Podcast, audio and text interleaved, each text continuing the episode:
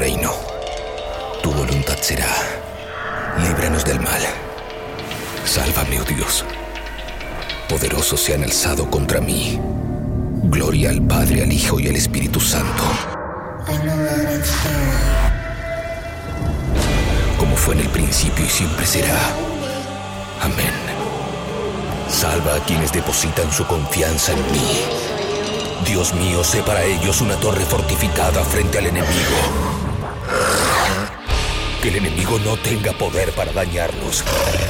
Que el Señor esté con ustedes y también con nosotros. Oremos, oh Dios sagrado, Padre Todopoderoso, eterno Padre de nuestro Señor Jesucristo. Él quien envió a su único Hijo para aplastar al mentiroso. Pediré tu ayuda para alejarnos de su ruina y de las garras del demonio. Infunde terror a la bestia. Yo te expulso, maldito espíritu, en nombre de nuestro Señor Jesucristo. Al demonio con el diablo. Puro heavy metal.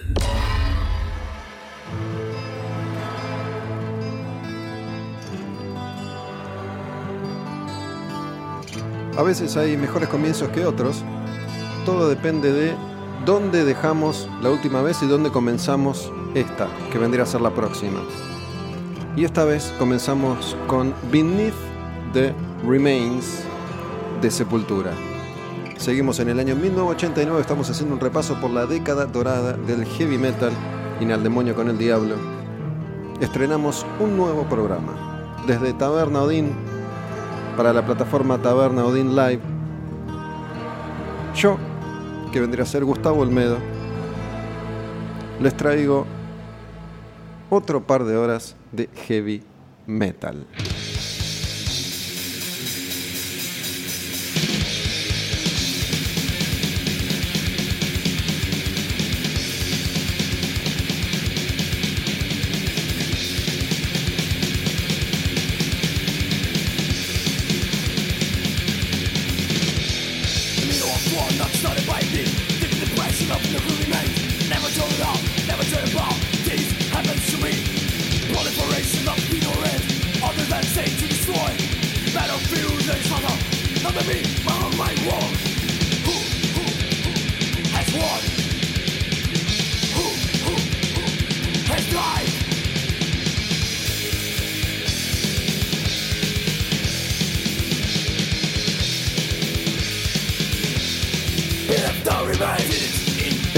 Escucho esto y es como escuchar la voz de la inocencia. Un Max Cavalera muy jovencito, a fines de los 80, viajaba a Estados Unidos para negociar un contrato discográfico con el sello Roadrunner. El contrato era para Sepultura, su banda, una banda de Brasil que se había hecho de abajo y que tenía que grabar un tercer disco que se supone iba a ser consagratorio. Ese tercer disco es este, se llama Beneath the Remains, es el primero para Roadrunner, el primer lanzamiento internacional de una banda latinoamericana. Sepultura empezaba así entonces a cosechar todo eso que había sembrado bien, bien de abajo. Y en unos pocos años se iba a convertir en una sensación en el mundo entero, no solamente porque eran de Brasil, sino porque en vivo te pasaban por encima. Era una de esas bandas que no importa dónde, en el lugar más chiquito, en el lugar más grande, en un antro, con sonido, sin sonido, dormidos, cansados, borrachos o drogados, Sepultura siempre te pasaba por arriba. Tal vez tenga que ver con la calidad de los músicos o tal vez tenga que ver con el hambre, la pasión que le pusieron a esto, el sueño que hicieron realidad. La primera banda latinoamericana en hacer el sueño realidad. Sepultura desde Brasil, Beneath the Remains. Así se llama esta canción, así se llama este disco. Estamos recorriendo el año 1989 a punto de cerrar la década. Quedan solamente un puñado de bandas para llegar hasta el final. Venimos haciendo un repaso año a año, disco a disco, canción a canción, artista a artista de lo mejor de los años 80, ahí cuando el heavy metal nacía, se desarrollaba y se convertía en uno de los movimientos, en uno de los sonidos de esa generación y de todas las que llegaron después.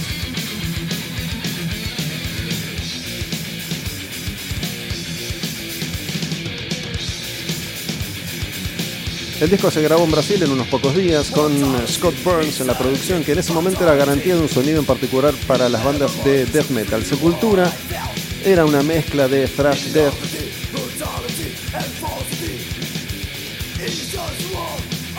inspirados en aquello que habían escuchado cuando eran jóvenes y descubrían el heavy metal más pesado de todos, con Slayer, por ejemplo, a la cabeza, y después el death metal clásico que empezaba a dar también sus primeros pasos a nivel consagración mundial desde el under. Bandas como Death, como Obituary, como Morbid Angel en Estados Unidos. Los suecos, Entomb, Grave, Dismember. Los ingleses, Carcass, Old Thrower, Napalm Death. Y de Brasil, Sepultura. Esa primera canción se llama Beneath the Remains. Este es otro clásico de Sepultura y se llama Inner Self. Otra cosa que no puedo evitarlo, viene a mi mente inmediatamente es la cantidad de veces que vi, por ejemplo, esta canción en vivo acá en Buenos Aires. ¿Quién estuvo ahí? Tengo que hacer siempre el mismo comentario. ¿Quién tiene edad suficiente para haber estado ahí? ¿Cuántas veces Sepultura tocó esta canción en obras y obras se vino abajo?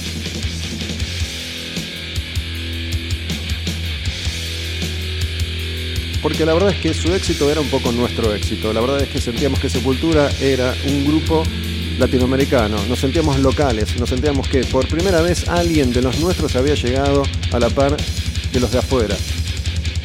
Uno de los nuestros se codeaba con ellos. Ellos hasta entonces eran los inalcanzables.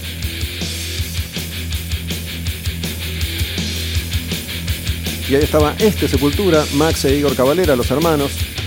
Guitarra, voz, batería. Paulo Junior en bajo. Y el nuevito Andrés Kisser en guitarra.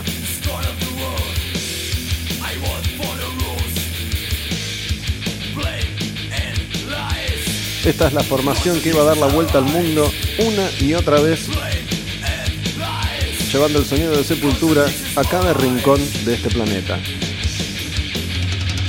Mientras escuchamos Inner Self del disco Beneath the Remains, y estamos en el año 1989, les cuento que en un ratito también vamos a tener una nueva edición de cómo se grabó hoy Necroticism de Carcass.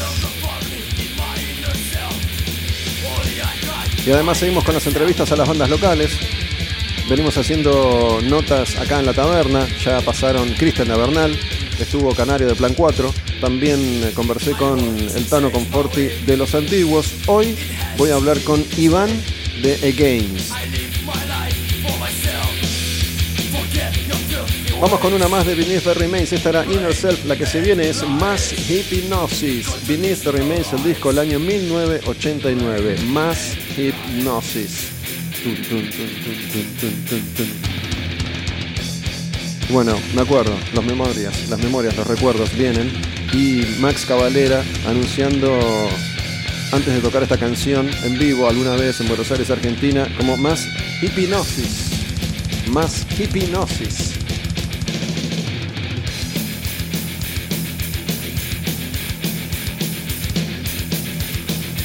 Beneath the Remains, Sepultura, año 1989.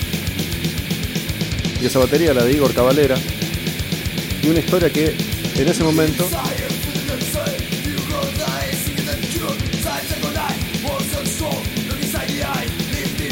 que en ese momento empezaba a escribir sus capítulos verdaderamente importantes, los grandes momentos de sepultura en el mundo. Todavía tenían unos cuantos años para disfrutar y para ir convirtiéndose en una de las grandes bandas del metal del mundo y no solamente de Latinoamérica.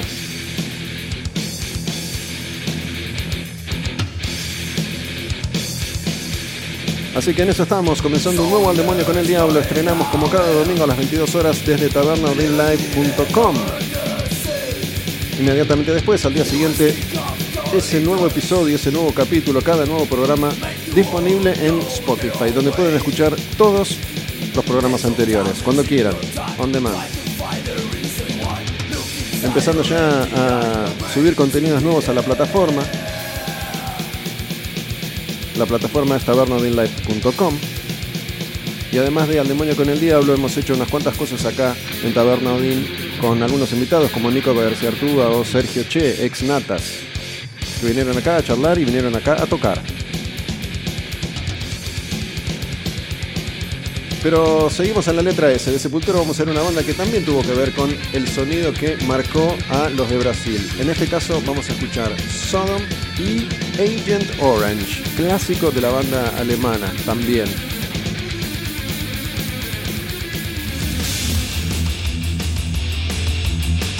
Se parece un poco, ¿no? El sonido. Estamos en 1989 y Sodom editaba tal vez su disco clásico el más popular, el más conocido, el que quedó en la historia. Una banda que desde Alemania había empezado a marcar el camino para todos los jóvenes del under del mundo que venían después de Metallica, de Slayer o de Megadeth y Anthrax. Agent Orange 1989 Sodom en Al Demonio con el Diablo. Es el disco y ese es el nombre de esta canción también. Sodom dejaba atrás un pasado un poco más extremo, más desprolijo, más sloppy, como se dice en inglés. Es una palabra que significa algo así como impreciso, no ajustado. Pero ya para este 1989 y Agent Orange, la banda había desarrollado un sonido que tenía que ver con el thrash metal popular durante los 80.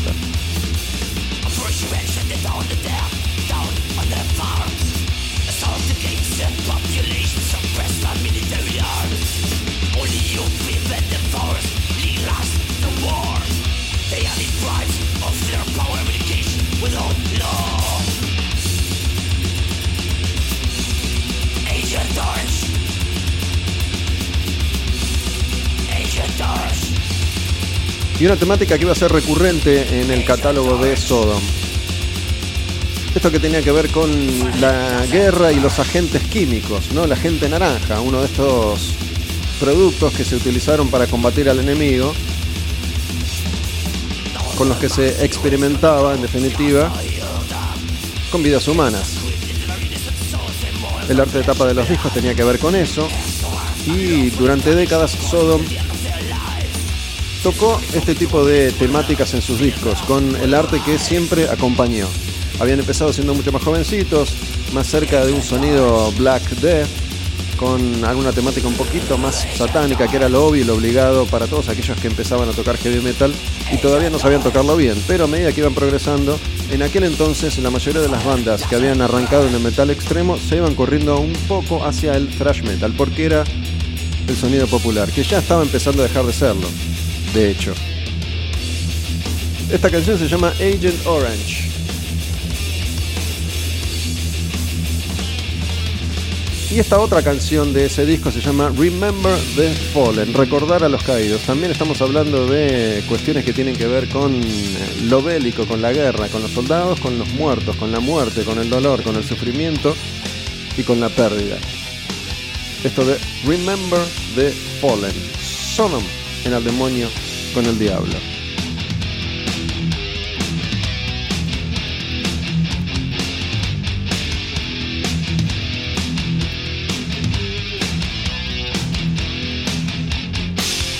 Y acá honramos a los héroes caídos. Algunos matices que manejaba Sodom, no demasiados. Esta canción a medio tiempo y la voz de Tom Angel Reaper ligeramente distinta a la voz del tema anterior. Pero bueno, Sodom fue una de las grandes influencias de aquellos primeros Sepultura. Para Max, Sodom era un referente. Y creo que se nota en estos discos que estamos repasando hoy en El Demonio con el Diablo. Ya muy metidos en 1989 veníamos de Sepultura, estamos en Sodom.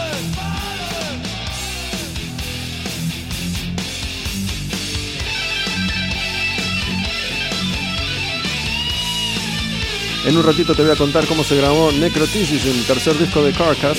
Y vamos a charlar acá en la taberna con Iván de Against.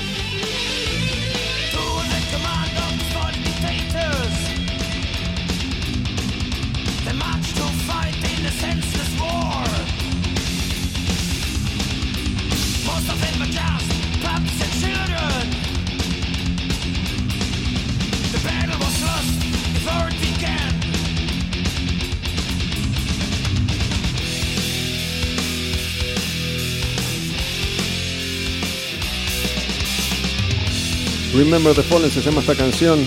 El disco es Agent Orange de Sodom.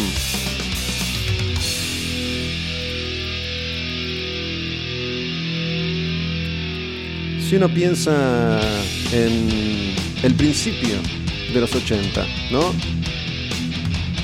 Hago un repaso, un rápido repaso mental y en 1980, por ejemplo, salía British Steel de Judas, Heaven and Hell de Black Sabbath, el primero de Maiden, Era esa primera vieja escuela del metal con Sabbath y quienes le daban forma al metal clásico definitivo, Maiden Judas. Pero a medida que fuimos avanzando en la década, iban apareciendo los diferentes. Metallica, Slayer, después el crossover con Suicidal, COC. Y a medida que la década avanza, también la variedad de las propuestas. Por eso, como digo habitualmente, de Sepultura y de Sodom, vamos a pasar ahora a otra banda. Soundgarden en el 89 editaba Louder Than Love. Y esta canción Hands All Over. Soundgarden, la primera de aquellas bandas de Seattle en grabar en trascender. En este mismo año en el que hace unas semanas repasábamos Bleach, el debut de Nirvana, Soundgarden ya editaba Louder Than Love.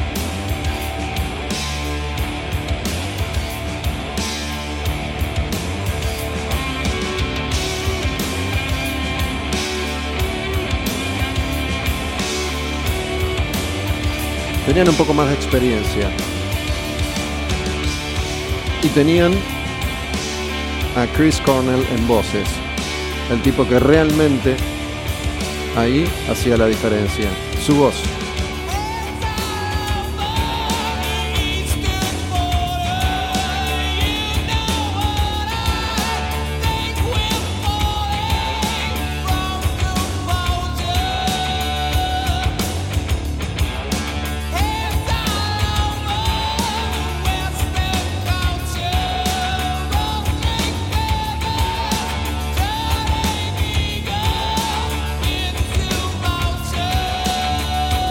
Soundgarden diferente a aquel que iba a resultar un super éxito con el disco Super Unknown y Black Hole Sun, aquellas canciones que lo alejaban al grupo un poco de este sonido bastante más denso y pesado de, por ejemplo, este álbum Louder Than Love.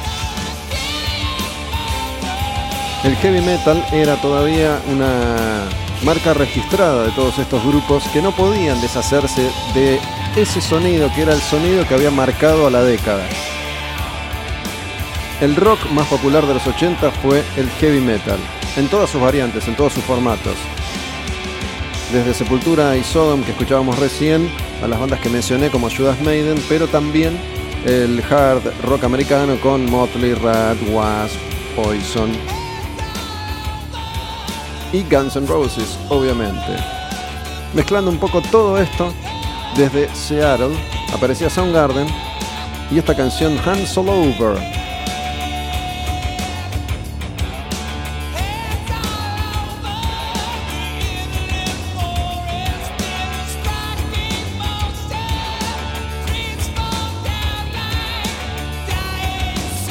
Y realmente una de las cuestiones que uno puede aprovechar grabando programas como este, en formatos como Al demonio con el diablo, es en definitiva tomar las decisiones a medida que se hace necesario.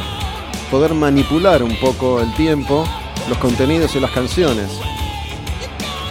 Como nadie te apura, nadie te corre, podés elegir dónde ir cerrando cada capítulo. No importa si ya grabamos 20 minutos o 40. Ese es uno de los beneficios a la hora de hacer algo como Al demonio con el diablo, donde todas las características las elegimos nosotros y las imprimimos nosotros.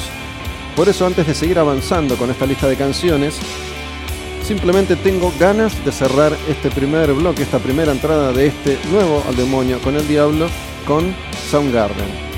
porque la canción que vamos a escuchar, la canción que me parece que es ideal para cerrar esta primera, primera parte del programa, antes de hablar de Carcass y Necroticism, es uno de los clásicos de este Louder Than Love. Antes de que Soundgarden se hiciera una marca registrada reconocida en el mundo entero, grababan discos como este, sin ningún tipo de presión, salvo la de ellos mismos a la hora de ser más creativos, a la hora de desplegar su música, su arte, su poesía.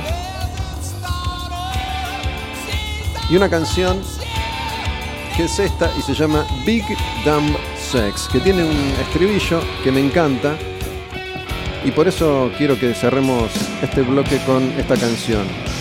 Big Dumb Sex. Soundgarden, año 1989, el disco es Louder Than Love. Ya venimos con Carcass y Necroticism. Pero quiero que le presten atención, especial atención, a Chris Cornell cuando diga lo siguiente. Cuando diga, I'm gonna fuck. Fuck you. Concéntrense en eso. I'm gonna fuck. Fuck you.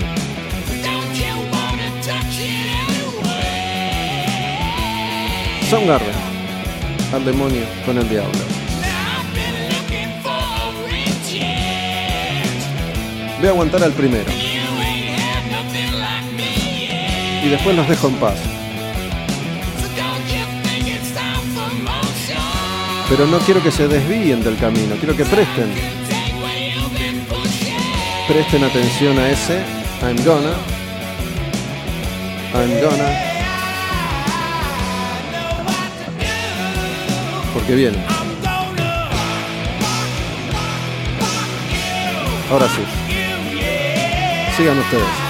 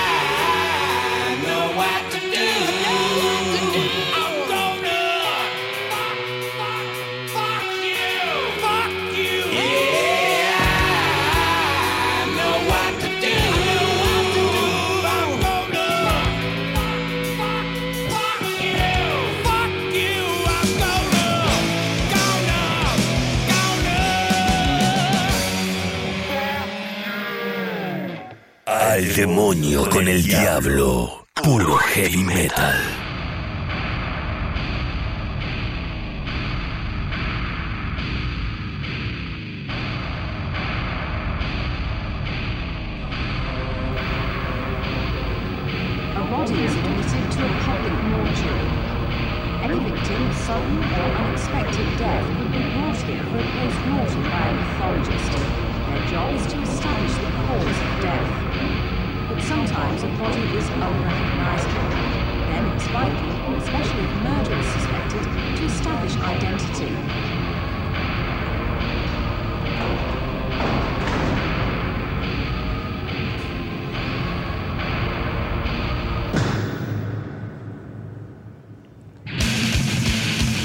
Así empieza el tercer disco de Carcass. Se llama Necroticism The Canting de Insalubrious.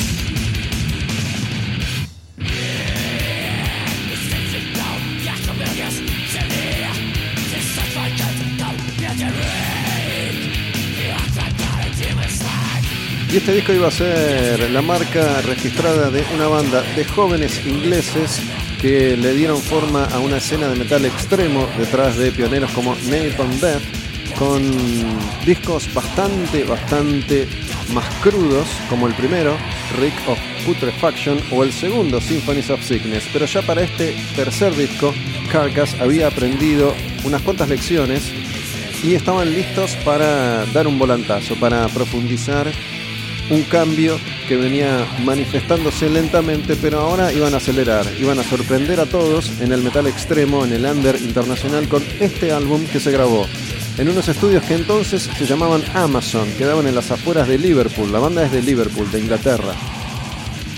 Ese estudio después cambió de nombre, después se llamó Par Street Studios y también de lugar se fue al centro de Liverpool.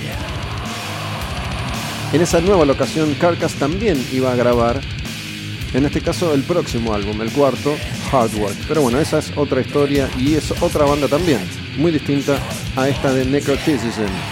Es el tercer disco de Carcass, les decía recién, el primero Rick of Putrefaction, el segundo Symphonies of Sickness, y fue el debut para una nueva formación, además de los originales, Jeff Walker en bajo y voz, Bill Steer, que venía de Napalm Death en guitarra, y Ken Owen en batería, Carcass dejaba de ser trío para transformarse en cuarteto con la incorporación de un músico sueco, otro guitarrista, Michael Amott, que venía de una banda que se llama Carnage y que después de Carcass iba a formar Arch Enemy y también Spiritual Vegas.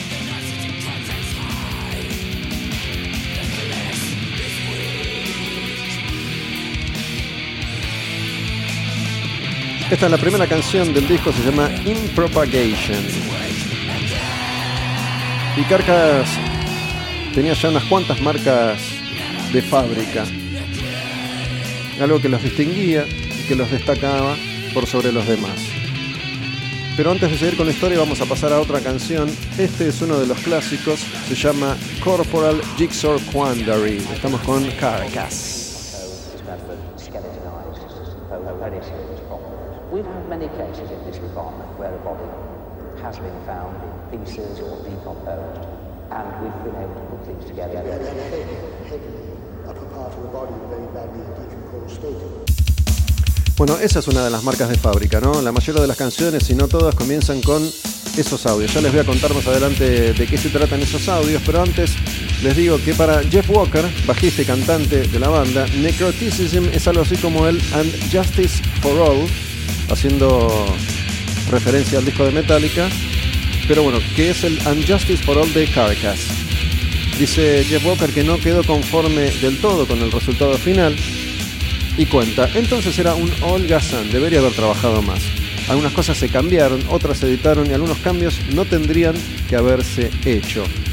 Él era de alguna manera el líder de la banda y ese liderazgo lo asume casi definitivamente con este tercer disco Necroticism.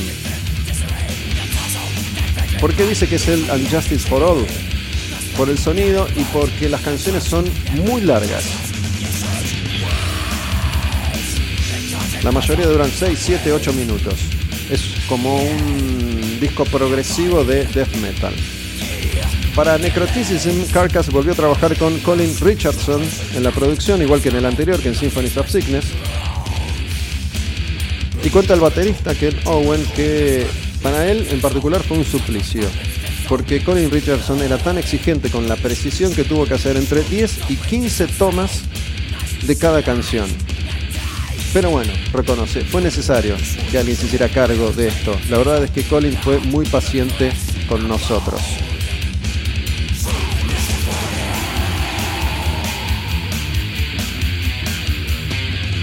A propósito de Richardson, el guitarrista Bill Steer dice que mm, el productor, estaba obsesionado con el sonido final, más que con el desempeño de ellos como músicos o como intérpretes. Dice que la prioridad fue buscar la calidad sonora. Remarca también que fue muy paciente para conseguir eso que buscaba, incluso con un presupuesto limitado como el de Carcass. En cambio, Jeff Walker, que es el jodido, no piensa lo mismo. Y dice, creo que para mí, para ser un productor, se metió mucho donde no lo llamaron. Cambiaba las cosas cuando ya lo estaban. Durante todo el relato, Jeff Walker hace referencia a esto, que él se iba a tomar una birra al bar y le cambiaba las cosas.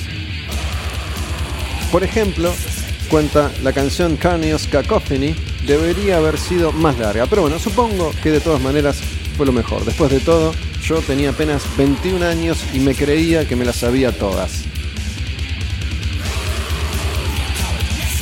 Esta canción se llama Corporal Jigsaw Quandary y la que viene, la que vamos a escuchar ahora, es Symposium of Sickness. Y otro audio, a ver qué dice este.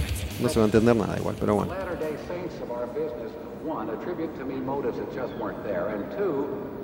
Accuse me of corrupting morality, which I wish I had the power to do. Prepare to die. Te estoy contando cómo se grabó Necroticism de Canting the Insalubrious, el tercer disco de Carcass, y esta es la canción Symposium of Sickness.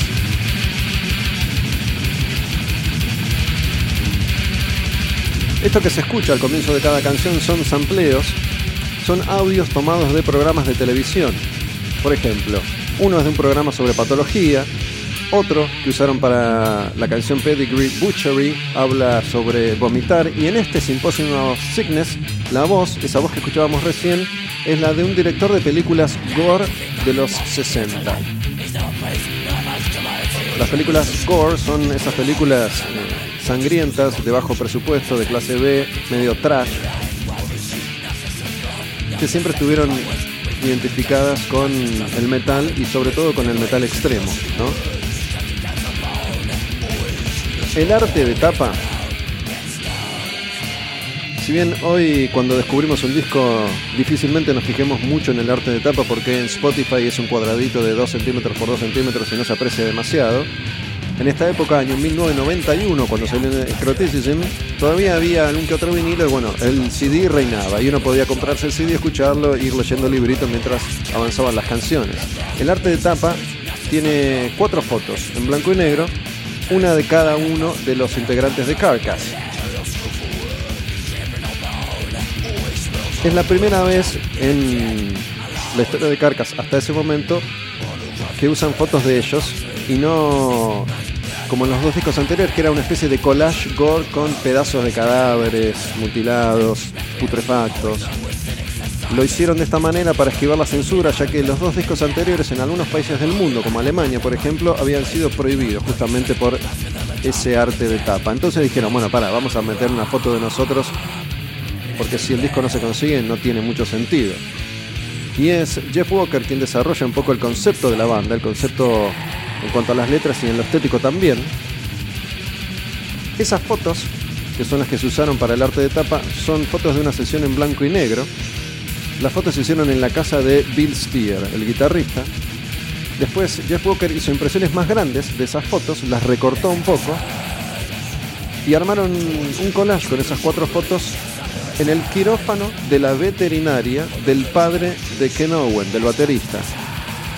La tapa, lo que ven ahí, es un quirófano de la veterinaria del padre del baterista de Carcass.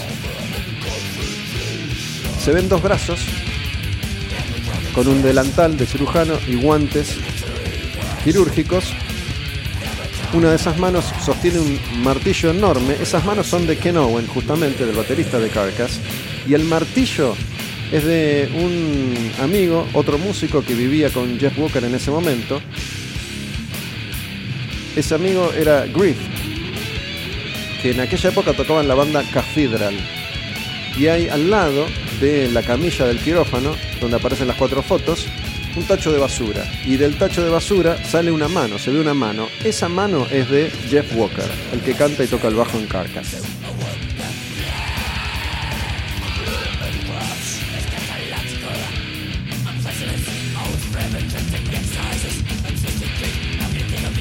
Cambiamos de canción, vamos a escuchar otra. Esta que viene ahora se llama Pedigree Butchery. Estamos contándote cómo se hizo Necroticism de Canting the Insalubrious, el tercero de Carcass. Para escribir las letras, igual que lo había hecho antes, Jeff Walker utilizó un diccionario médico de su hermana. Todos los nombres de Carcass son palabras rebuscadas, tomadas de terminología médica extraída de libros y diccionarios de medicina. Esa fue la forma que encontró el grupo de destacarse por sobre los demás. Fue algo característico de entonces en Carcass, sobre todo con este disco. Sin embargo, Jeff Walker se queja una vez más porque apurado por los tiempos de cierre tenía que entregar el material de el arte de tapa del disco y él se hacía cargo de todo, del diseño, de las letras, del contenido, del librito y bueno, debido al apuro muchas cosas no quedaron como él quería hay varios errores de tipeo, por ejemplo. Incluso uno que cambia el nombre de una canción. La canción que viene a continuación, que vamos a escuchar ahora en un ratito nada más, quedó como Incarnated Solvent Abuse. Un detalle mínimo, pero era Incarnate, sin la de final. Por un error de tipeo quedó Incarnated. Que lo que hace es cambiar el tiempo del verbo. En este caso queda en pasado, cuando era en presente.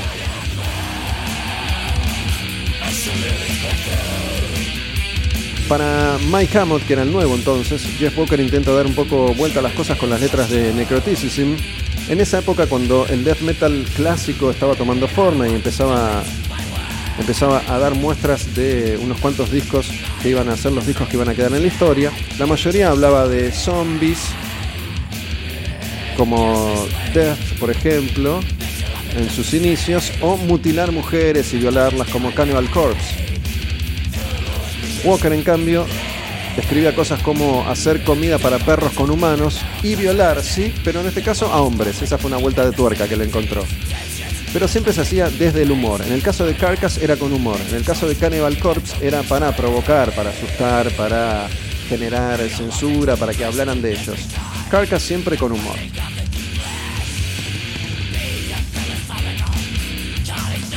Transformar a Carcas de trío en cuarteto con la inclusión de Amot hizo que el grupo pudiera ampliar sus horizontes musicales, meter más armonías de guitarra, solos, evolucionar. Amot aportó unas cuantas ideas, algunos riffs, como en la canción que mencioné recién, Incarnated Solvent Abuse, y en una que escuchamos hace un ratito que se llama Corporal Jigsaw Quandary dos de los temas más populares del disco. Sin embargo, Necroticism estaba básicamente casi completo cuando Michael Amott llega a Carcass.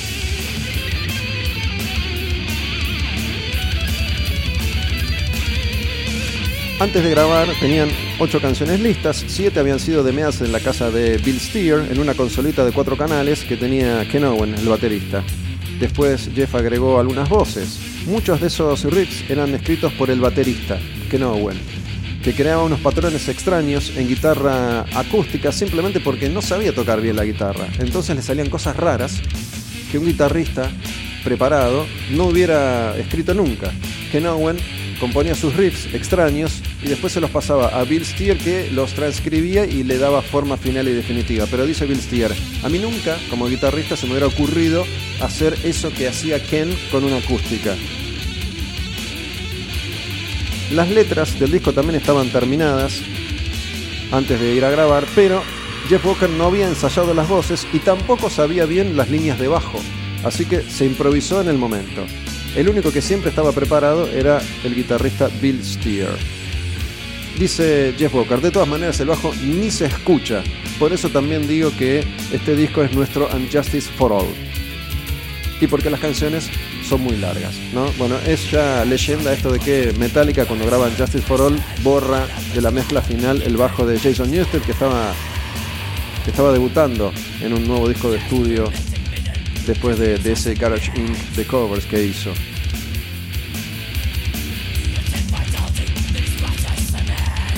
Hablamos bastante de esta canción. Esta canción es uno de los clásicos, se llama Incarnated Solvent Abuse, Carcass in Necroticism. ¿Cómo se hizo este clásico del death metal inglés? En Al demonio con el diablo, Carcass. If visible identification is not possible, the pathologist may be able to take fingerprints from the body, but if decay has set in, things become more complicated.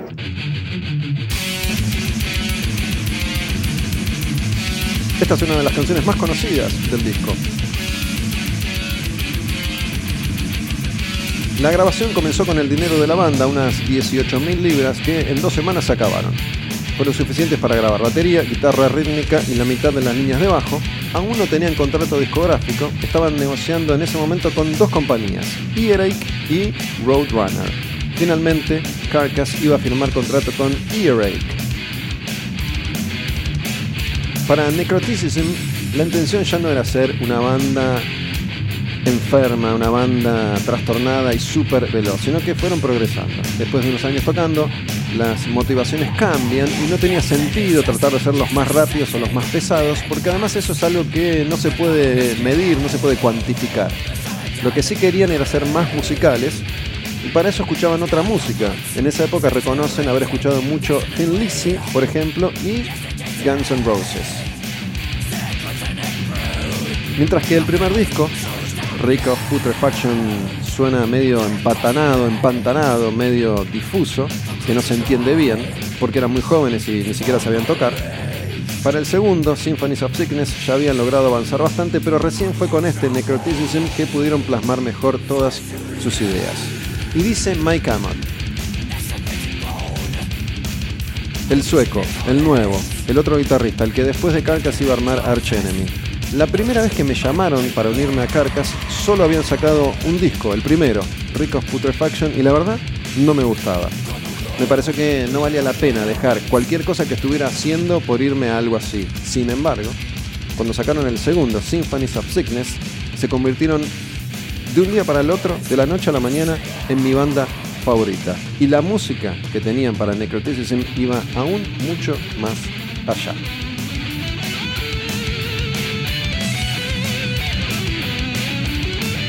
Esta es Incarnated Solvent Abuse. Estamos llegando ya al final del relato de esta historia que cuenta cómo se hizo Necroticism de Canting the Insalubrious, el tercer disco de los ingleses Carcass. Escuchamos un poquito más de esta próxima canción, Carnious Cacophony, antes de cerrar con un tema completo sin que yo le esté hablando encima. ¿no? Bueno, vamos con uno de esos audios, con una de esas intros, Carnious Cacophony. Esta canción, dijo hace un rato Jeff Walker, tendría que haber sido más larga, pero el productor Colin Richardson la editó cuando yo estaba con mi novia tomando algo en el pub. Carnious Cacophony, Carcass.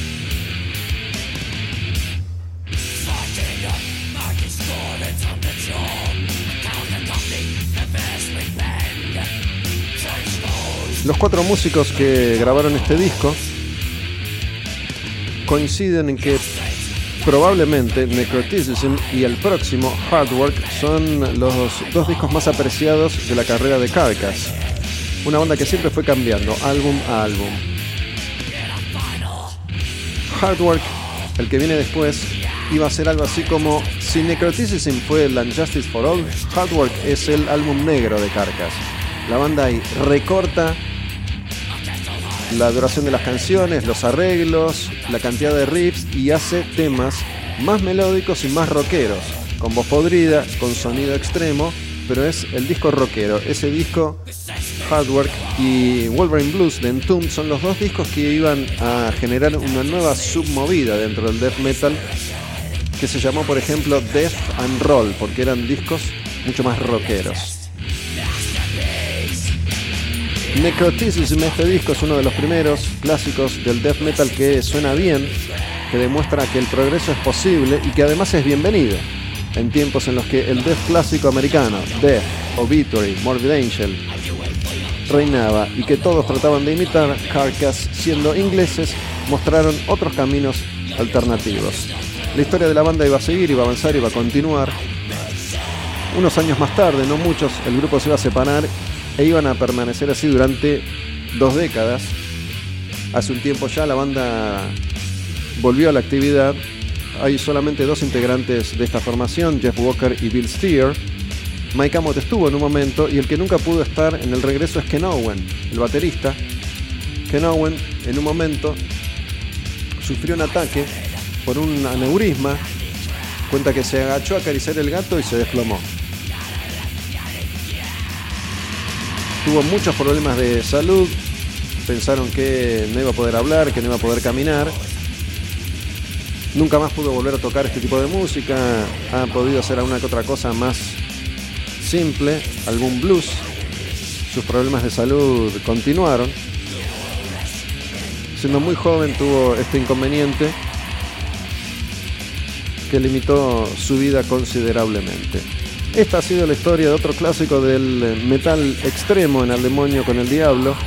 Ya te he contado cómo se hizo Nola de Down, cómo se grabó Slaughter of the Soul at the Gates, Dogs to Infinity de Monster Magnet, Orchid de Opeth y también, por ejemplo, Transylvanian Hunger de Darkthrone. Todas estas historias están ahí disponibles en Spotify. Van a Spotify, ponen Taberna Odin Live y todos los programas del demonio con el diablo están para que los escuches. El estreno cada domingo 22 horas en tabernaodinlive.com. Vamos a escuchar una canción de Necroticism de Carcas cerrando este informe y ya se viene Iván de Against para hablar un poco de la escena local, metal en Argentina. Va esta, Lavaging Expectorate of Lysergic.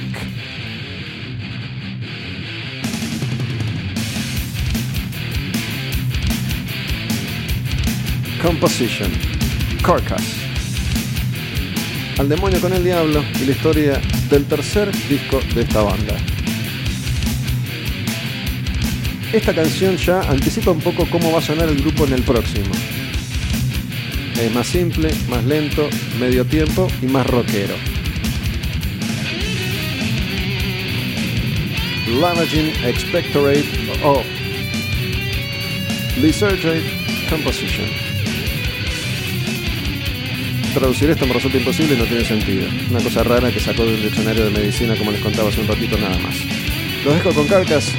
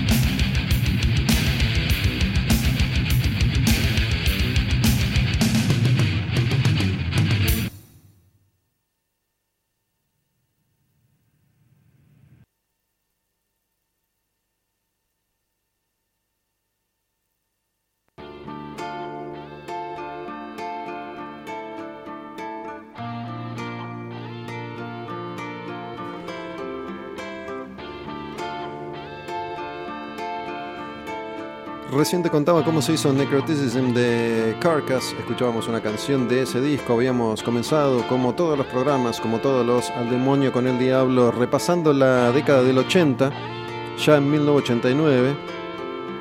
Sepultura, Sodom, Soundgarden. Y les había dicho, había anticipado que hoy íbamos a tener otro invitado, otra banda argentina. Esta banda se llama Against el disco es Emerger y arranca con este tema, Trascender.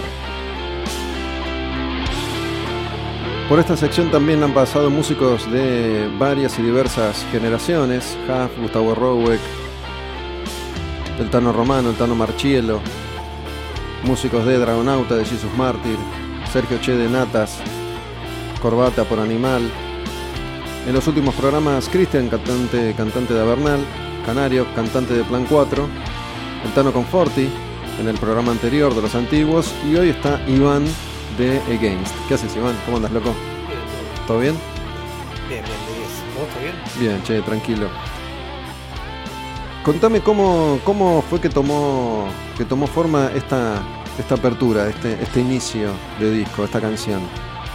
Y más que nada es tí- típica influencia de Metallica, que arrancás con las guitarritas así medio acústicas y los, los punteos, melodías a dos violas. Y el disco anterior no tenía nada así y dijimos, loco, tenemos que tener algo que no sea Fight Fire with Fire de Metallica ni, ni Battery, pero que ande por ahí. Y el, lo hizo el bajista, así que el bajista compuso las guitarras, todo y le dimos un poco de forma nada más. Y bueno, es como una intro así medio épica. Bueno, dijiste eso sobre Metallica, inmediatamente pensé en, en Fight Fire with Fire, que, que es el comienzo de Ride the Lightning, que empieza con guitarras acústicas y que hasta ese momento no había hecho nadie antes, ¿no? Después muchísimas bandas, sobre todo las bandas thrash de los 80, copiaron eso, de la intro acústica y la canción que ataca. Hasta ese momento Fight Fire with Fire era la canción más rápida de Metallica, pero recién cuando te vi llegar yo estaba hablando de, de Carcass y pensaba una cosa, ¿cuántos años tenés? 35 recién cumplido. 35. Digo, no, no, llegaste, no llegaste a escuchar Ride the Lightning cuando salió. No. ¿Cómo, ¿Cómo fue descubrir ese disco, por ejemplo, en el momento en el que lo descubriste? Me reacuerdo. Era verano y me acuerdo que mi- mi- en realidad lo conocía por mi primo, que me decía que mi- nuestro primo mayor, que era re metalero, tenía toda la casa pintada con aerosol y le encantaba cómo sucedía un tema de uno en otro en ese disco y las campanas de the Bell Tolls. Yo era chiquitín, escuchaba Zeppelin, Pink Floyd, Creedence, Queen, lo que me ponía mi vieja, Deep Purple, qué sé yo. Y me acuerdo de las campanitas de the Bell Tolls y del disco que iba así. Y cuando ya escuchaba Metallica, fui a la disquería de ahí del barrio y, y me llevé Ride the Lightning. Y cuando escuché las guitarritas, yo estudiaba guitarra y estudiaba guitarra clásica. Y me voló la cabeza y cuando empezó a sonar re pesado me, me partió el cerebro en dos. Cuando dijiste me llevé, hiciste la seña como me, me llevé un cassette. No, un CD. sí. Ah, ok. De agarrarlos así. Y- Porque bueno, cuando yo era más pendejo eh, existía eso, ¿no? La chance de grabar las disquerías especializadas en cassette los discos que uno quería tener y que por ahí no te alcanzaba la guita. Y bueno, cuando yo empecé a disquerías especializadas no había CDs, había vinilos y los vinilos no te los vendían, entonces te los grababan. Ah, Tenías que llevar un cassette o te daban un cassette ahí choto y te lo, te lo grababas. Por eso, por eso te preguntaba, ¿no? Digo, Eh, es, es muy distinto descubrir algo cuando sucede, cuando se estrena, que descubrirlo eh, cuántos años más tarde. ¿En qué año, en qué año sucedía esto que me decías? Y habrá sido en el 98, 99, ya el disco tenía como 15 años, más o menos. Imagínate, estaba acostumbrado igual a escuchar cosas viejas porque mi abuelo tenía casa de vinilos. Ah. Entonces yo me crié ahí sentado tomando mate y mi abuelo me ponía ya folclore, esto, lo otro. Y mi vieja me ponía Beatles, eh, Rolling Stones, Queen. Y un día mi abuelo me trae de regalo para un cumpleaños, eh, creo que era Led Zeppelin 2 o el 1, no me acuerdo cuál de los dos. Y me dijo, mira, esto es una mierda. Pero yo sé que a tu vieja y a todos en los 70 le encantaba. Y agarró y me trajo ese vinilo y ahí me, me destruyó también porque dije, yo quiero tocar la guitarra, me quiero hacer otra cosa. Y me dice, fanático de Jimmy Page. Tendría 9, 10 años, ponele. Entonces estaba acostumbrado ya a, a escuchar todo lo viejo. Y después empecé con Jerry Lee Lewis, Little Richard, Chuck Berry, Presley, Buddy Holly. Después pasé a los 60 con The Animals, todo eso. Y ya en los 70 con, bueno, también mi vieja me dijo, toma, Deep Purple. Y en vinilo, todos, casi todo en vinilo. ¿Qué te pasó de Purple? ¿Te acordás? Y In Rock y Machine Head. Y, y Quemar, porque no era Burn. Decía Quemar, Era Quemar, sí. Convivencia Sagrada, que lo tengo ahí grabado y tengo todos los vinilos en casa, infinito. Una pared así, como esta toda de... ¿Los conservas? Sí, sí, sí. Y fa- la familia también de coleccionistas, así que escuchaba todo viejo. Entonces me acostumbré a lo viejo. Y lo nuevo no me gustaba porque era nuevo. Tenía 12 años, ¿no? Era una cuestión de prejuicio de, de la edad.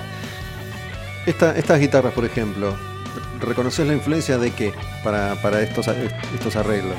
Y Porque sobre medio, todo medio Maiden, ¿no? el disco Power Slave de Maiden, sobre todo los temas que no tocan en vivo, Back in the Village, eh, The Duelist, y esos temas que tienen esos pasajes a dos violas, tanto a mí como a los pibes de la banda, no, no flashea siempre, desde chicos un montón. Y también, bueno, por ejemplo, Machine Head es una banda que con el disco de Blackening, me acuerdo cuando lo escuché, que me partió la cabeza cómo mezclaban un sonido moderno con una afinación baja, con un riferío medio trayero y todos unos pasajes así. Entonces como que está la influencia obviamente de, de- de Maiden y de, de Thin Lizzy, no sé, de todo lo que uno venía escuchando, pero cuando escuché ese disco, que desde el 2007 creo, 2008, de Blackening, me, me gustó. Y después también hay un poco todo del, del death melódico típico de, no sé, Arch Enemy at the Gates, etcétera, que, que la melodía dos violas, las Ujú. terceras típicas, como que uno tiene todo esa, ese bagaje en la cabeza, pero es re, es re Maiden, sin duda.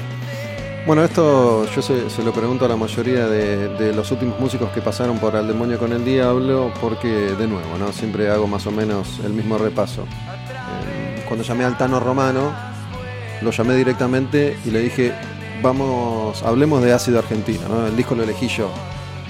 Así cuando llamé a Rowek y le dije, hablemos de Luchando por el Metal. Pero cuando mm, hablé con Cristian Davernal o con Canario de Plan 4 o con vos, les pregunté, che, ¿qué disco les parece que es el disco o considerado clásico o, o que se destaque o que la gente que escucha Against en este caso pueda llegar a elegir? Porque no está tan claro, me parece, ¿no? Digo, no, no hay un, clásico, no hay un Machine Head de, de Against. No. ¿Por qué elegiste este, Emerger? En realidad lo elegí más que nada por el público. A mí me gusta más el último disco. Siento que es como la, la síntesis de, de la banda, y porque ya era cumpliendo casi 10 años de banda cuando salió. Pero este es el que, el, el que nos dio ese saltito cualitativo a la banda del primer disco, que es está grabado eh, con buena calidad de estudio, pero todos juntos y así muy, muy orgánico todo. Y este disco ya la composición fue un poco más rebuscada, las letras también y el público con este disco que fue todo en castellano y que lo presentamos en un Roxy que no esperábamos que, que explote ni ahí y de repente estaban agotadas las entradas, se terminó sobrevendiendo, quedó gente en la calle, que fue el 5 de marzo de 2016, fue como un, un parteaguas en la banda. O sea, de repente nos dimos cuenta que teníamos mucho público, porque históricamente la banda tenía mucho público en lo que se dice el interior. Tocábamos en Catamarca, La Rioja, San Luis, La Pampa, Misiones, Chaco, Formosa, en la in- invisibilidad total del metal argentino y explotaba. O sea, tocar para 200 personas, parar en un hotel y tocar acá en Buenos Aires y que te tengas que pagar la pizza. O sea, y de repente ¿Y cómo, cómo, cómo es que sucedió eso? ¿O cómo lo, lo contás? Y yo creo que fue. Es, es producto del. Creo que del laburo que tuvimos como banda y de la actitud que tuvimos como. tanto con nuestros colegas como con los productores, etcétera, porque fue una autogestión pura nosotros. Las entradas las vendimos nosotros, el local lo alquilamos nosotros, eh, toda la gestión, toda el backline, fue toda una producción propia. Estamos acostumbrados a eso porque siempre nos movimos en la autogestión, nunca lo que se dice pagar para tocar, nunca lo hicimos, porque no estábamos de acuerdo en financiar un, una- un emprendimiento sin quedarnos con una parte de la ganancia. Como cualquier cuestión comercial. Si yo financio, quiero un retorno. Sino para que financio, ¿no? Algo básico. Y acá, bueno. Entonces fue como una apostar a algo en Roxy que ninguna banda de, de nuestra escena había logrado hacer algo así autogestionado y esperábamos 200 personas como mucho. Y de repente superó las 400 y quedó gente afuera y vino gente de todas las provincias. Y eso nos dio un puntapié porque nos empezaron a mirar de otra forma, a respetar de otra forma, porque el respeto no, existía prácticamente. Solo en el interior, acá cero. Y fue como el parteaguas, porque de repente la banda pudo empezar a decir, che, quiero cubrir mi sonidista, quiero cubrir la nafta. Toco acá, pero llevo mis equipos. Y, y eso estuvo bueno. Y el público nos tomó también mucho más en serio, como que loco, venimos siguiendo una banda hace como cinco años, que de repente tocó en un lugar donde yo había visto de repente a Morphis, no sé, a- eh, que The Gates había tocado ahí, un montón de bandas, y de repente ver que metiste más gente que tus ídolos, salvando las distancias, no tiene nada que ver, obviamente, porque los meto ahí y después hago 200 kilómetros y capaz no hay nadie. Pero bueno, y fue por toda la escena, incluso por revistas, por medios, como che, miren esta banda. Incluso por, por productores muy conocidos que, que- que, bueno, ya no están entre nosotros, como Tórtola, etcétera, que de repente nos ha sonado el, el teléfono o el, o el mail. Hola, los quiero invitar y no tienen que poner un peso. Entonces fue, es como un parteaguas. Yo elijo el último disco por todo, pero bueno, es como que la, la historia tiene que elegir a este, lamentablemente. En esta canción esos, esos arreglos de voces que, que escuchábamos recién, digo, ¿cómo, cómo los laburaron? ¿Cómo los, los crearon? ¿Sabés Y en realidad es medio, general, medio improvisado, te diría, porque las letras de la mayoría de los temas No, me parece un dato menor ya yo, pasar, pasar esto que vos acabas de con contar. Seba, el otro de la banda, una noche antes de ir a grabar. Ciertos parámetros que decidimos melodías, manejar desde un principio, con esto transamos, con esto no. Porque es básicamente lo mismo que contó Tano que están cantando los de de los antiguos en el programa anterior. Y se me ocurre que no, esos arreglos, sí, pero está grabado casualmente son dos de las bandas. Todavía nuevas que más lograron crecer en una escena casi imposible como la de la Argentina. E hizo un relato muy parecido al tuyo, ¿no? que a veces por ahí algo que puede llegar a parecer eh, que va a cerrar puertas termina abriéndolas. ¿no? Digo, no, no ceder y no transar desde un principio. Obviamente tiene que estar bueno lo que hace, tiene que sonar, tienen que estar buenas las canciones y, y la banda tiene que garpar, si no, por más que no trances no va a pasar sí, nada. Pero me parece que no es un, detalle menor. No, no, tal cual. Incluso con el, con el Tano somos muy, colegas. El otro día que volvimos a tocar ahí en Sadar Wilde, me escribió el Tano, me dijo, che, quiero ir a verlos. Y le dije, bueno, dale, pero tenés que subirte a tocar. Y tocamos Strange to Endure de, los Ramones juntos, así que cuando lo escuche el Tano, no sé, un súper abrazo por el Tano, porque es un gran, gran colega y, y tiene también est- estos valores. Y además es un referente porque toca hace 500 años, ¿no? El Tano es un grosso. Y, sí, a ver, lo nuestro fue una cuestión de valores. Imagínate que uno no es que venía de una banda antes. Entonces, arrancamos en una escena que de repente me acuerdo un show que nos pidieron. Che, hay que. re-". El primer show que hicimos vinieron 70 personas, todos amigos, familiares, fue en el barrio. Segundo show nos dijeron, bueno, vale tanto, pero ¿qué hay? No, publicidad, alquiler del lugar. Bueno, listo, dale. Rendimos todo eso. Y el día show le digo, che, ¿me das más entradas? ¿Por qué? Porque tengo más gente. Bueno, pero mirá que esto es plata. Sí, ya sé, las entradas son plata, quedé tranquilo. Si no las vendo, te las devuelvo. Y después me encontré como que, me querían pedir la plata de las entradas. Y yo dije, pero pará, vos me dijiste que esto valía, ponele, no sé, para la época, ¿no? 600 pesos. Yo te los cubrí. Lo que genero extra, déjamelo a mí para pagarle para pagarme la pizza, aunque sea. Un taxi para llevar la viola. Y, y no, yo no entendía el arreglo. ¿Cómo me estás queriendo sacar plata de algo que yo generé?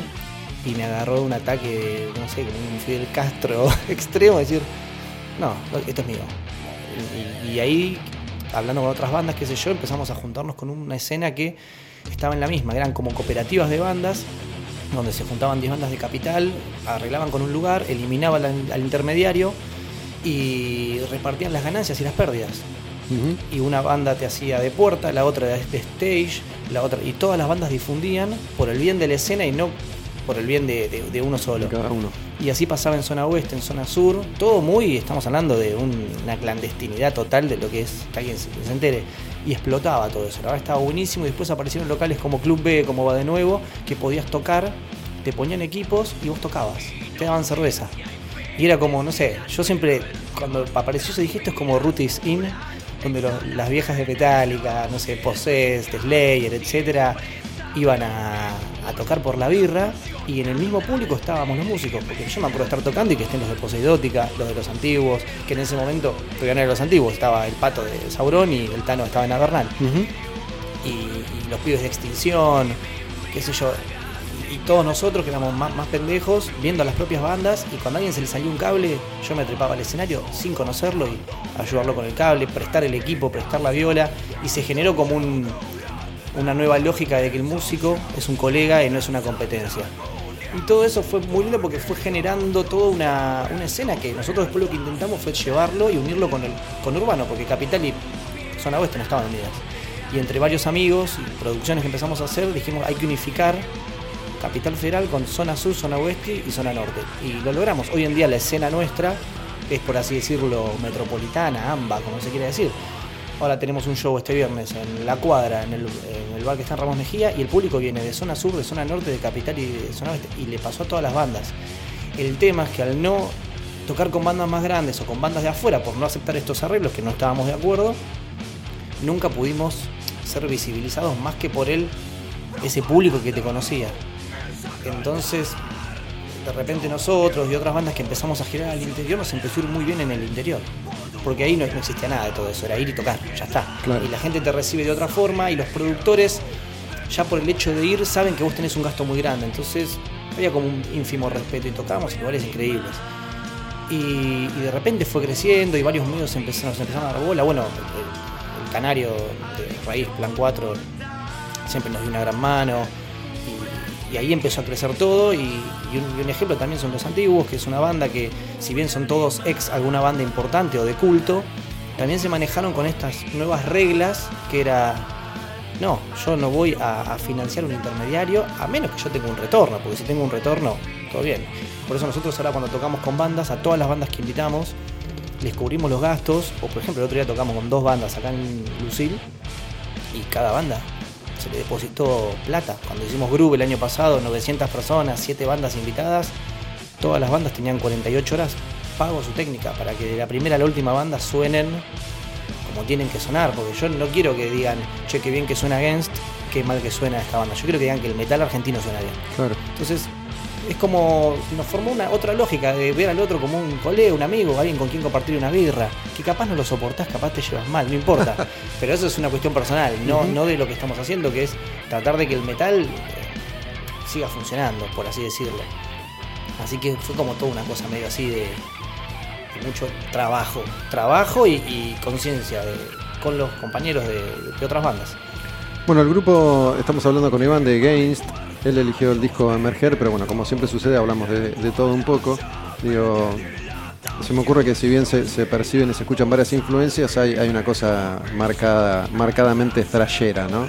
Y, haciendo un repaso por, la historia del género en la Argentina, digo, y, recuerdo los, principales referentes, Letal en su momento, qué sé yo, Orcas también.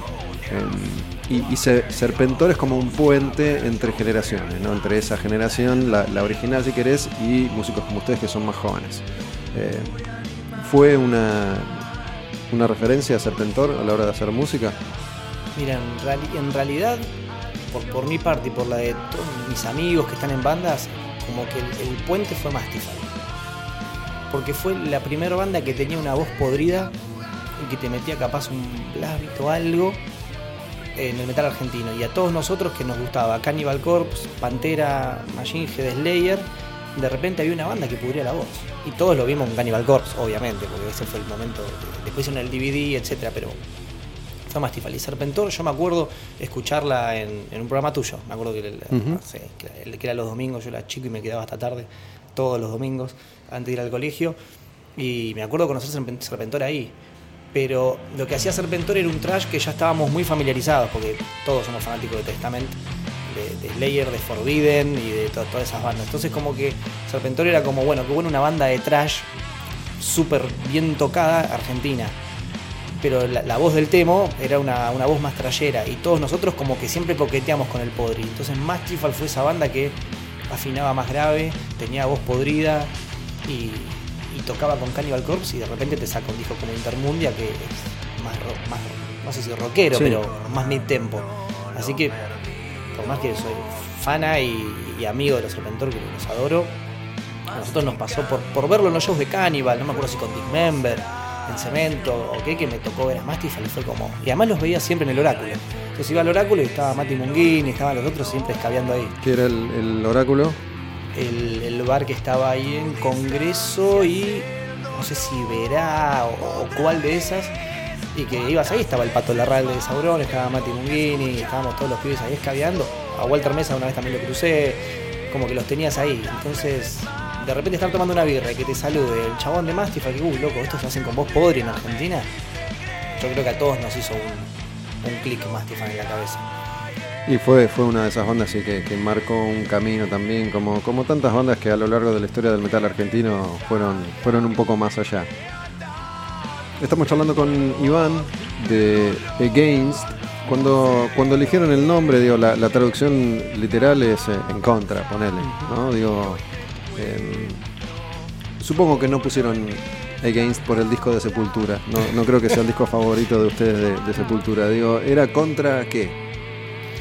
Y en realidad siempre la respuesta al chiste es contra todo, incluso contra uno mismo, medio, medio así, bien anarco parecer, pareciera, pero la realidad es que las letras, incluso la banda, son muy.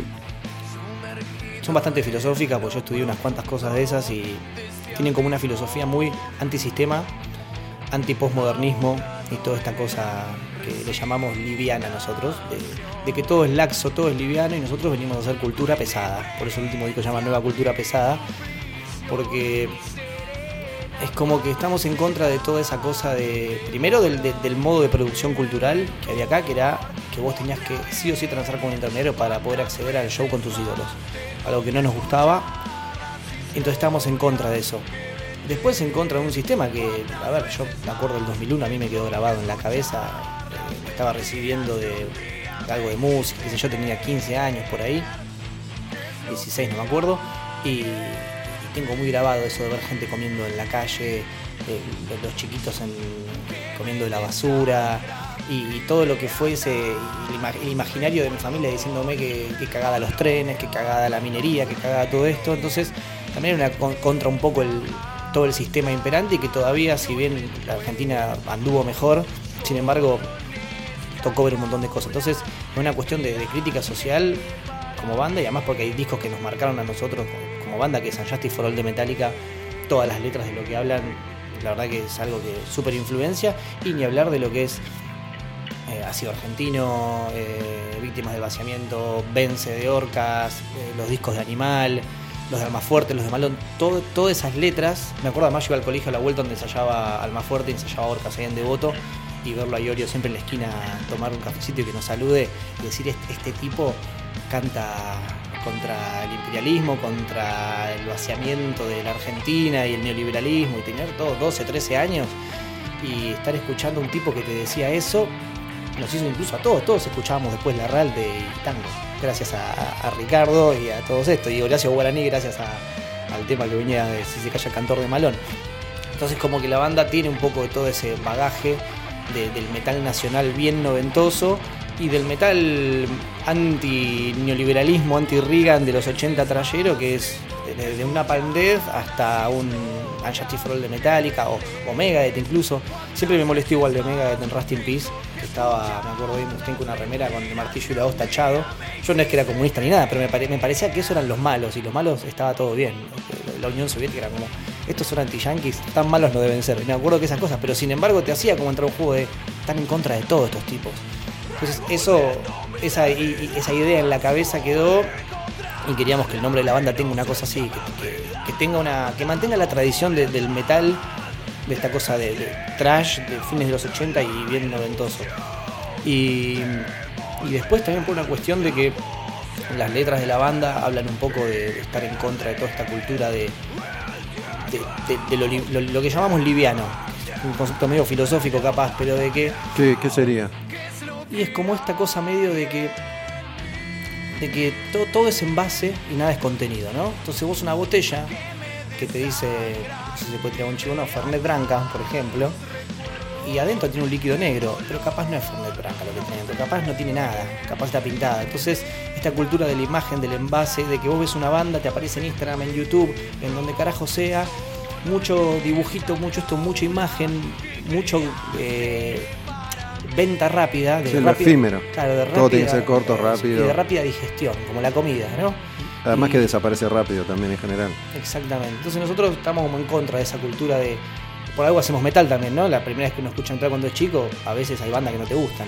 Conozco pocos que el primer día que escucharon Cannibal Corpse a los 12 años o Morbid Angel hayan dicho, che, qué buena voz que tiene este tipo. Ni en pedo. Y mismo cuando probás cerveza, la primera vez que la probás es amarga. Entonces, a veces las cosas más interesantes necesitan un poco de, Un tiempo de maduración. Exacto, entonces medio como con- contra esa cultura de lo liviano, de lo de rápida digestión, de, de- de- de todo, del envase, por algo de contenido. Y lo que tiene contenido es pesado. Entonces por eso decimos que hacemos como una nueva cultura pesada. Ok. Che, Iván, ¿y qué, qué serían esas cuestiones filosóficas que, que estudiaste o que, o que leíste? ¿Algún ejemplo que puedas dar? ¿A qué te referías? Hace un ratito mencionaste eso. Y pasa estudié, estudié, la verdad que estudié de todo. Me dedico al metal, pero estudié filosofía un par de años, dejé ciencia política, me recibí posgrado en historia argentina, estudié de todo.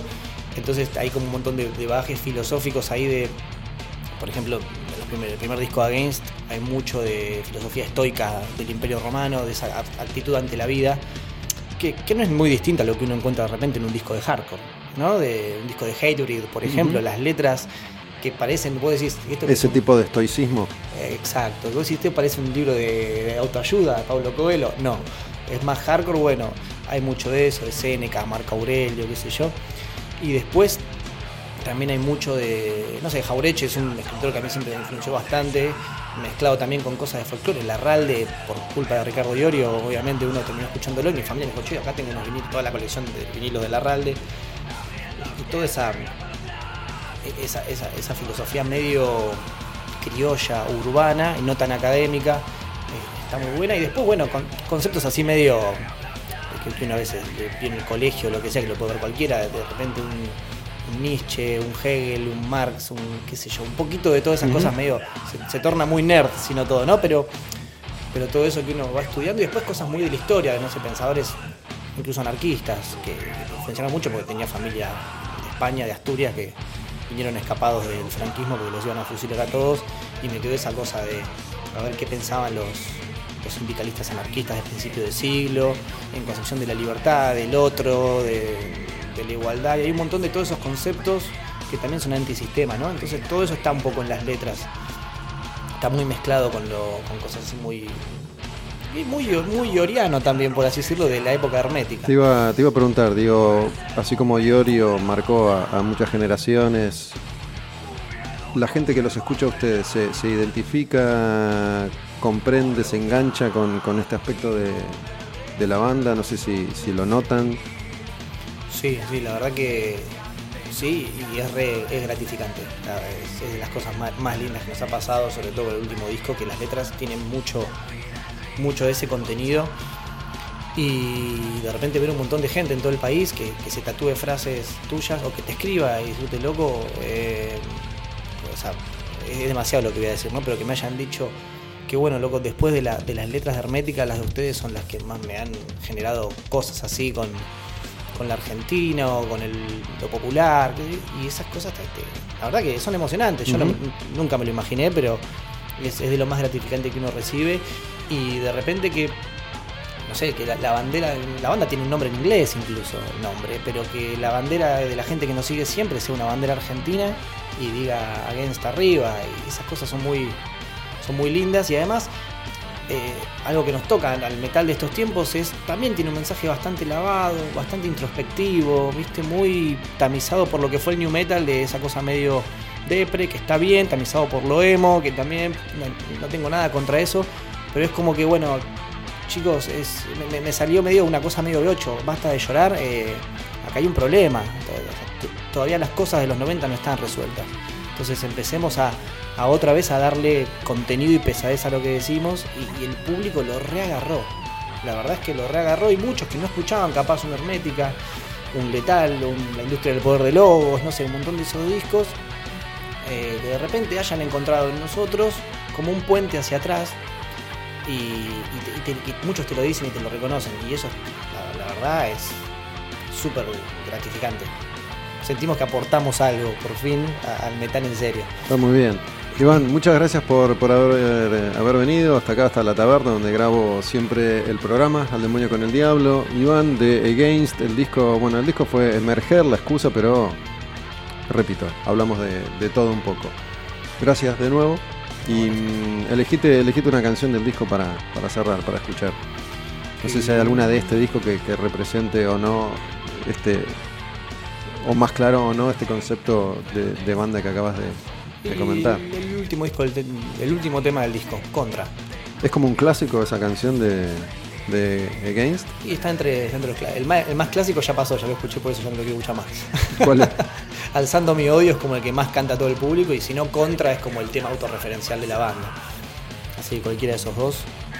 Bueno, vamos con, con Contra. Entonces, sí, vamos con esa que es la última canción del disco, Emerger de Against. Acá charlamos con Iván en la taberna. Gracias de nuevo, loco. Escuchamos Contra. Ahí va.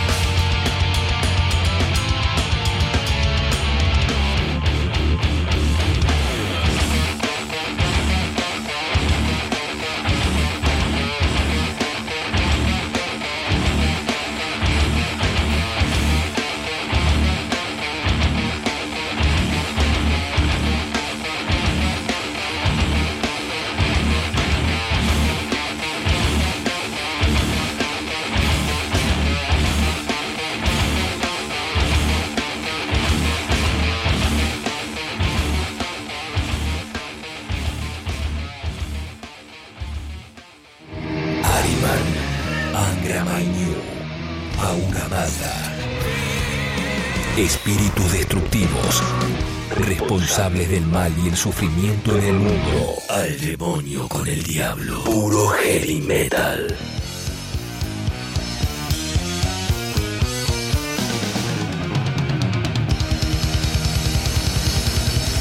Venimos de charlar un rato con Iván de Against, la banda argentina de este Al demonio con el diablo, y retomamos. Retomamos 1989 y esto que están escuchando es Stratovarius, primer disco Fright Night y una banda que todavía tenía un largo camino por recorrer hasta llegar al que para mí es el primer gran clásico de Stratovarius, cuando el grupo estaba en una película completamente distinta, me refiero a Episode. Acá es el comienzo de la historia de la banda y Timo Tolki cantaba además de tocar la guitarra. Se nota. Al demonio con el diablo, última entrada, 1989. Estamos haciendo este recorrido por la década del 80 y esa es la voz de Timo Tolki en el debut de Stratovarius. Future Shock se llama esta canción.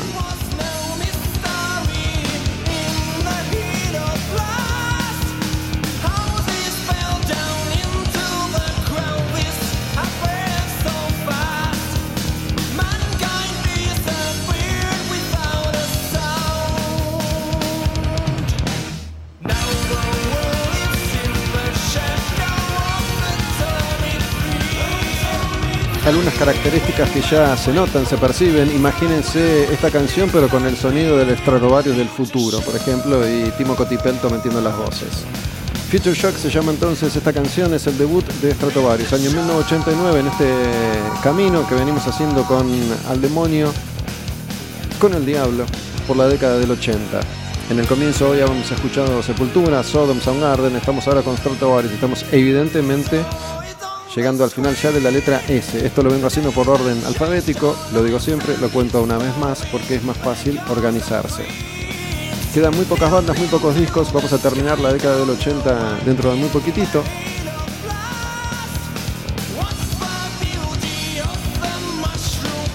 Si quieren comunicarse conmigo, Olmedo Bus, me escriben ahí directamente a la cuenta en Instagram, siempre contesto.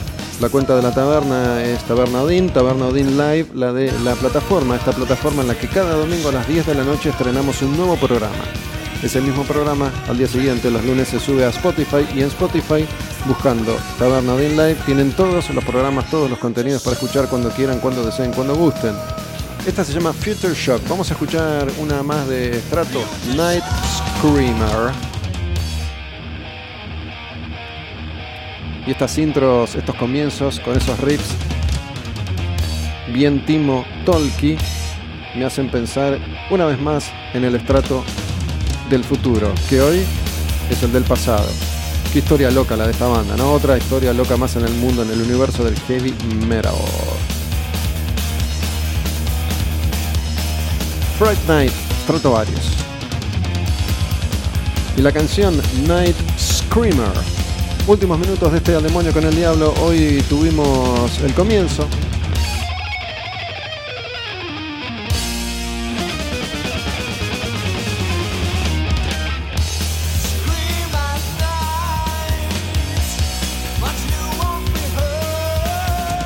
Tuvimos en el comienzo entonces este repaso por el año 1989. Después te conté cómo se grabó Necroticism, el tercero de Carcass y Hace unos minutos nada más charlábamos con Iván de Against.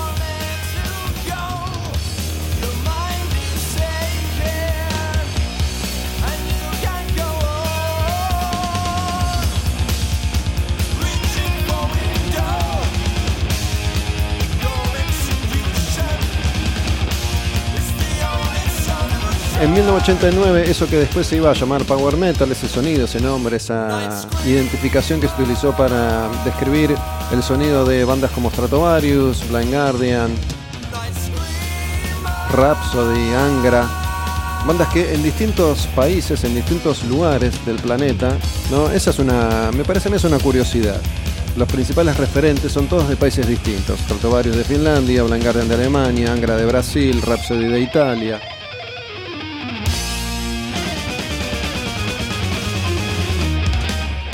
No es un sonido americano, no es un sonido inglés, más allá de que esos países puedan tener o no sus referentes. Qué sé yo, Dragon Force, si querés, puede llegar a entrar en esa línea en Inglaterra. Pero como siempre sucede con todos los estilos, se juntan bajo un mismo nombre, pero musicalmente tampoco es que son iguales. Pero en 1989 esto era una absoluta novedad. Todavía faltaba un tiempito, unos años más, recién a mediados de la década del 90. Aparecían los primeros clásicos de este estilo. Angel's Cry de Angra, por ejemplo, Episode Visions de Stratovarius, Imaginations de Blind Guardian, los primeros de Rhapsody.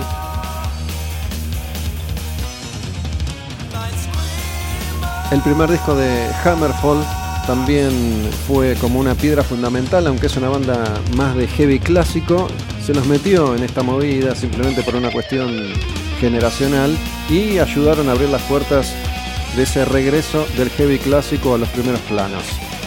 Pero de Stratovarius vamos a pasar a algo completamente distinto porque nos vamos a la ST, Suicidal Tendencies y Controlled by Hatred, ese disco del 89 de Suicidal Tendencies que después de Stratovarius sigue en este camino del demonio con el diablo por el año 1989.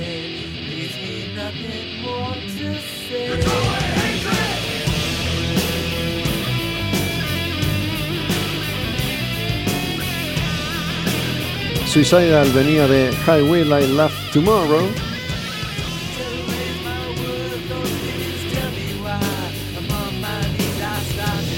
Que con este Controlled by Hatred Feel Like Shit, Deja Vu, el nombre completo de este disco, iban a trazar una especie de puente entre el inicio hardcore skate punk y el futuro. Lo que iba a pasar después con ese crossover, pero con más influencias trayeras y una mejor producción de Lights Camera Revolution. Acá todavía estamos como a mitad de camino, llegando a ese lugar. Incluso el sonido es bastante crudo comparado con el disco que iban a grabar apenas un año después.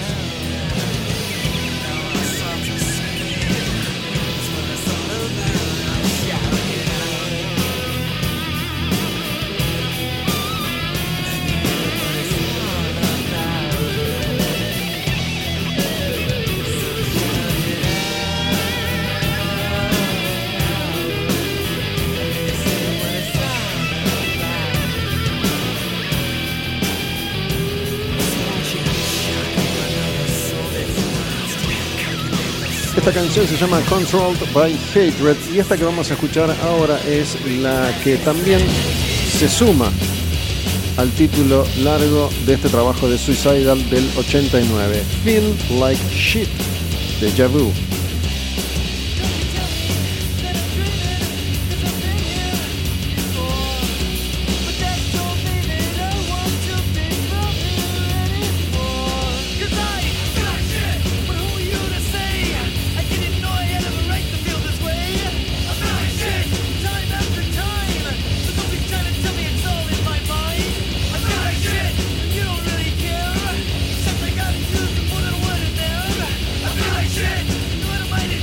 Estamos escuchando las últimas canciones de este Al demonio con el diablo, haciendo un eh, repaso final por hoy de la década del 80 y este 1989.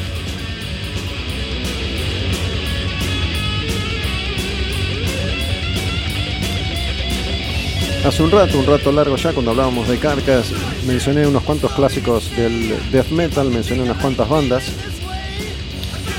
Y el grupo que viene ahora, el grupo que vamos a escuchar ahora, entra dentro de, de, esa categoría, de esos grupos que, siendo banda de culto, disco de culto desde el under, marcaron a unos cuantos que escucharon Terrorizer en su momento. ¿Sí? Porque en el 89 sale ese clásico del under que se llama World Downfall. Terrorizer y esta canción Fear of Napalm. Se empiezan a mezclar, a entremezclar, a entrecruzar todas las historias. Terrorizer, en su momento, fue la banda de Pete Sandoval, baterista también de Morbid Angel. Ahí estuvo entre otros Jesse Pintado, que tocó en Napalm Death.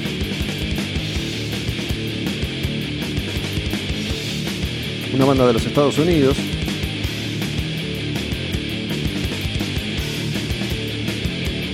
Y en ese año 89, en el que ya habían aparecido los primeros clásicos, incluso el de Morbid Angel, hicimos ese repaso hace un tiempo.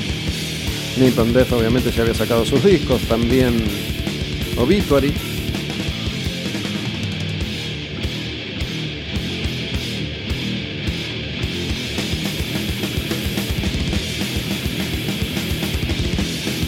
Pero Terrorizer fue una gran influencia para el grindcore americano.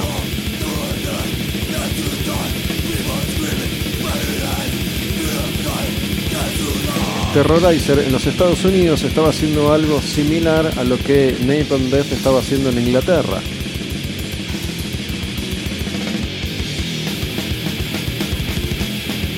Y esto que tenía que ver con mezclar algunos de los géneros más extremos, como el death, con alguna impronta hardcore también, punk, crust y todos los nombres que quieras meter ahí en la ensalada.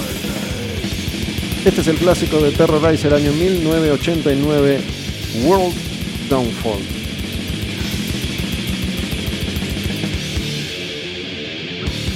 Y el grupo iba a desaparecer después del lanzamiento de este disco. Les tomó casi 20 años volver a grabar. Ya con Pete Sandoval yéndose de Morbid Angel y hay una guerra de palabras. Antes de escuchar, antes de meternos en lo que va a ser el último disco del 89, por hoy vamos a escuchar una más de Terrorizer. Esta se llama, mira, se llama After World Obliteration. El disco es el mismo, es World Downfall. Obviamente el año también, 1989. Y ese baterista, Pete Sandoval, en los 80, tocando así. Fue uno que les enseñó a los bateristas del mundo a tocar ese tipo de sonido bien extremo.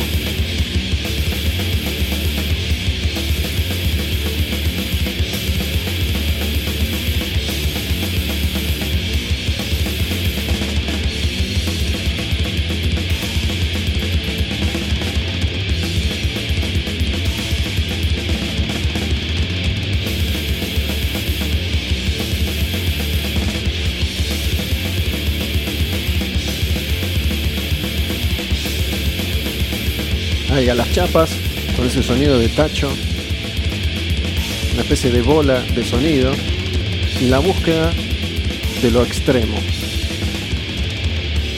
Y canciones que hablan del fin del mundo. Fear of Napalm, Miedo al Napalm. O esta otra, After World Obliteration.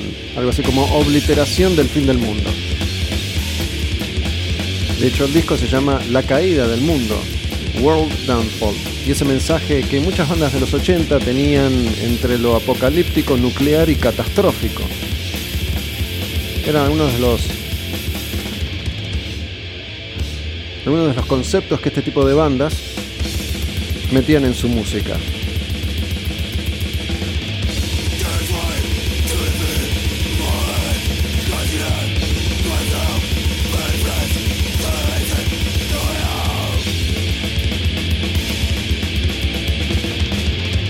Quiero agradecer a toda la gente de la taberna, como siempre, un nuevo al demonio con el diablo, en este caso con la aparición de Iván, el dueño del lugar, aquí grabando conmigo, apretando los botoncitos, el perro, Álvaro. Saludos a todos, gracias una vez más. En redes sociales, Olmedo Bus, Tabernodin Live, Tabernodin. Gracias a Iván de Against por la visita hoy. Espero que hayan disfrutado de este nuevo programa. Por última vez hoy repito que tienen ahí todos los contenidos para escuchar en Spotify buscando Taberna Odin Live. Los estrenos cada domingo a las 22 horas tabernaodinlive.com. Y bueno, yo siempre les digo a quienes están grabando conmigo que las cortinas van ahí, por la cabeza. Pero, pero, en este caso casi que le voy a proponer una especie de, de excepción. Mira, le quedan unos segundos nada más a esta canción que nos van a dar una especie de respiro, porque la banda que viene no tiene absolutamente nada que ver con esto. Si yo te digo, tirame ahora por la cabeza la canción que viene, esta se la va a comer cruda la canción que viene, eh, no nos vamos a dar cuenta de qué es lo que está pasando. Así que esperamos estos segundos finales de Terrorizer con World Downfall que pasaba por Al Demonio con el Diablo en este recorrido por el año 1989 y después sí vamos con la última banda de hoy, el último disco de hoy, las últimas canciones de hoy, una banda que me encanta, una banda que acá en Argentina no es muy conocida, pero es una banda de enormes canciones que ya tienen muchos años de trayectoria y en el 89 Tesla editaba un nuevo álbum, The Great Radio Controversy. Un poco de rock and roll, de hard rock, de blues.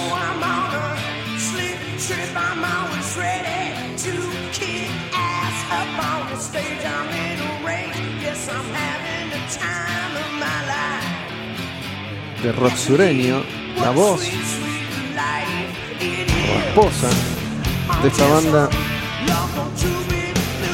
que en su momento era incluida junto a los demás de esa época. Los demás en esa época eran Warrant, Skid Row, Poison, Cinderella.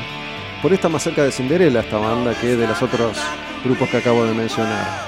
Pero es Tesla, una banda que tiene una identidad propia que nunca estuvo en ese colectivo de músicos que se producían estéticamente desde el glamour total. Siempre tuvieron una identidad un poco más, más rockera, más callejera, los Tesla. Esta canción se llama Heaven's Trail No Way Out. El disco es The Great Radio Controversy del año 1989, la banda Tesla.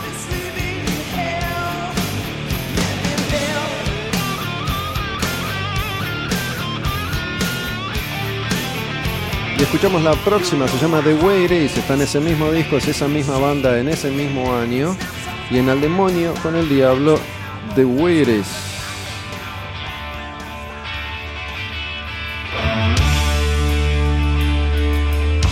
Y voy a usar uno de estos trucos que utilizo habitualmente cuando hago una especie de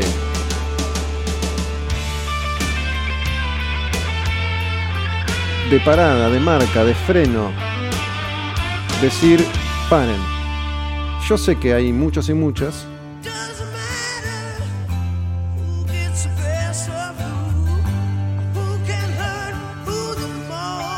que tal vez no conozcan a Tesla o tengan ahí una referencia muy lejana. Cada vez que aparece uno de estos grupos, que en la personal me gustan mucho y que en Argentina por ahí no están del todo difundidos o no son del todo conocidos, digo, presten atención, vayan a ver, vayan a escuchar. Si después les gusta, genial, si no, también. Pero disfruto haciendo ese alto cuando aparece cada tanto un grupo que considero especial. Me acuerdo que lo hice con Sabotage la semana pasada, lo he hecho con Galactic Cowboys o King Sex, lo he hecho con King Cobra, lo he hecho con Travel, lo he hecho con muchos grupos que fueron apareciendo en este inmenso camino que transitamos ya, el de la década del 80. Aprovecho para ir despidiéndome, mi nombre es Gustavo Olmedo y todas las semanas les traigo un nuevo al demonio con el diablo.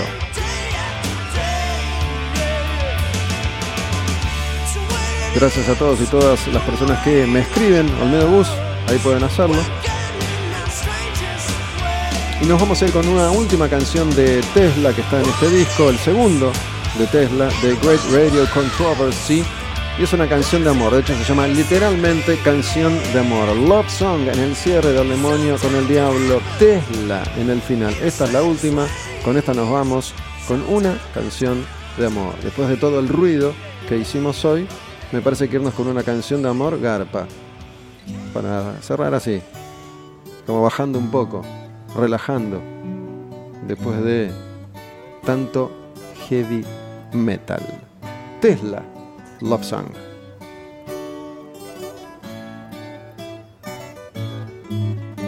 Canción ideal para cerrar. De hecho habíamos empezado así. con la intro de Sepultura. Pasa que después se pudrió. Nos fuimos. Gracias a todos y todas una vez más. Al demonio con el diablo cierra por hoy con Tesla.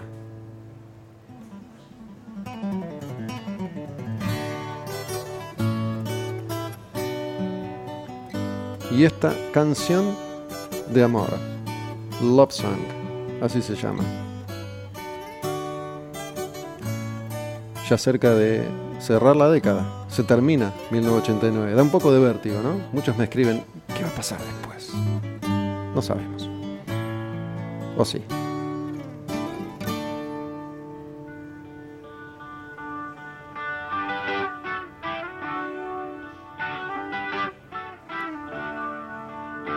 Es distinto esto a todo lo que escuchamos hoy y a lo que habitualmente escuchamos también.